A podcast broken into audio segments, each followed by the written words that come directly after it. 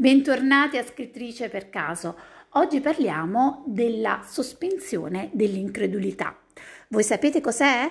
Se non lo sapete o se volete approfondire l'argomento, seguitemi, ma prima la sigla.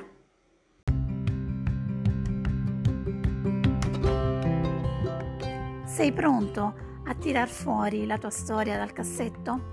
Io sono Anna Zarlenga e proverò a farti tirare fuori i tuoi sogni e a metterli su carta. Seguimi.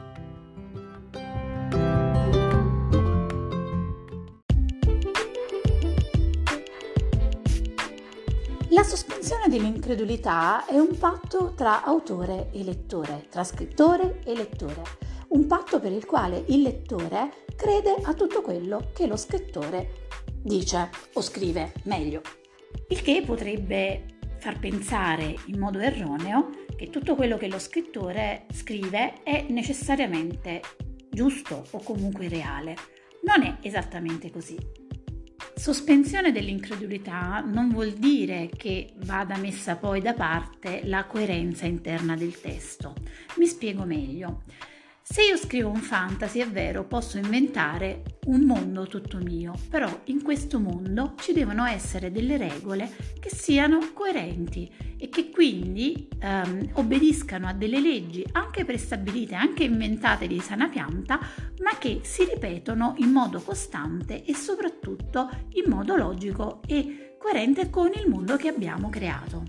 Pensiamo per esempio al Signore degli Anelli, Tolkien ha creato un mondo dalla sua fantasia, un mondo così dettagliato e con regole così precise, con cartine geografiche, addirittura lingue, alfabeti, grammatiche. Ha speso tutta una vita per creare un mondo che di per sé è come se fosse un mondo parallelo, con delle leggi specifiche che hanno una loro coerenza. Nelle sue storie quelle leggi si riproducono, il lettore le assume per vere perché tra di loro non c'è contraddizione.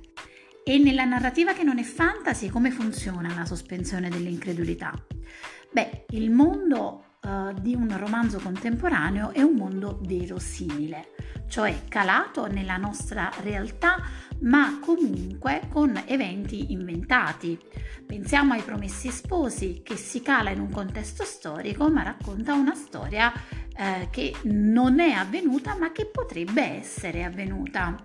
Il lettore quindi assumerà quella storia come reale.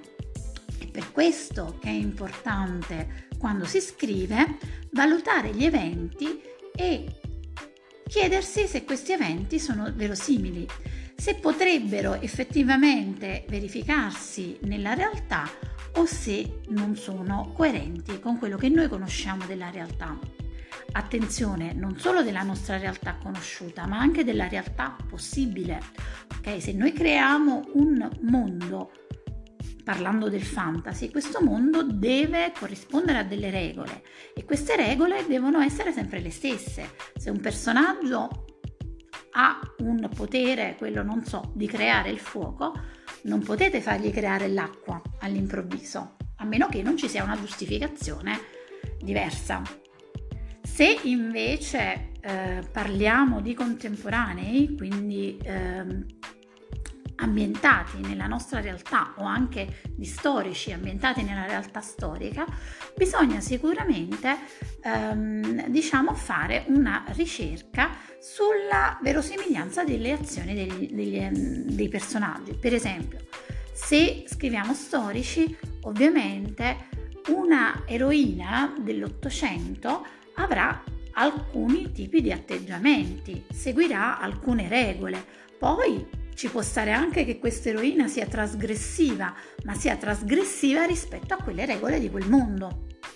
Un romanzo ambientato ai giorni nostri può anche riportare qualche situazione paradossale. Quante situazioni paradossali noi eh, leggiamo sui giornali o guardiamo alle notizie del telegiornale? In fondo, voglio dire, la vita ci stupisce e per carità possiamo anche ehm, riportare qualche episodio o inventarci qualche episodio un po' particolare, ma che sia comunque nella sua particolarità verosimile.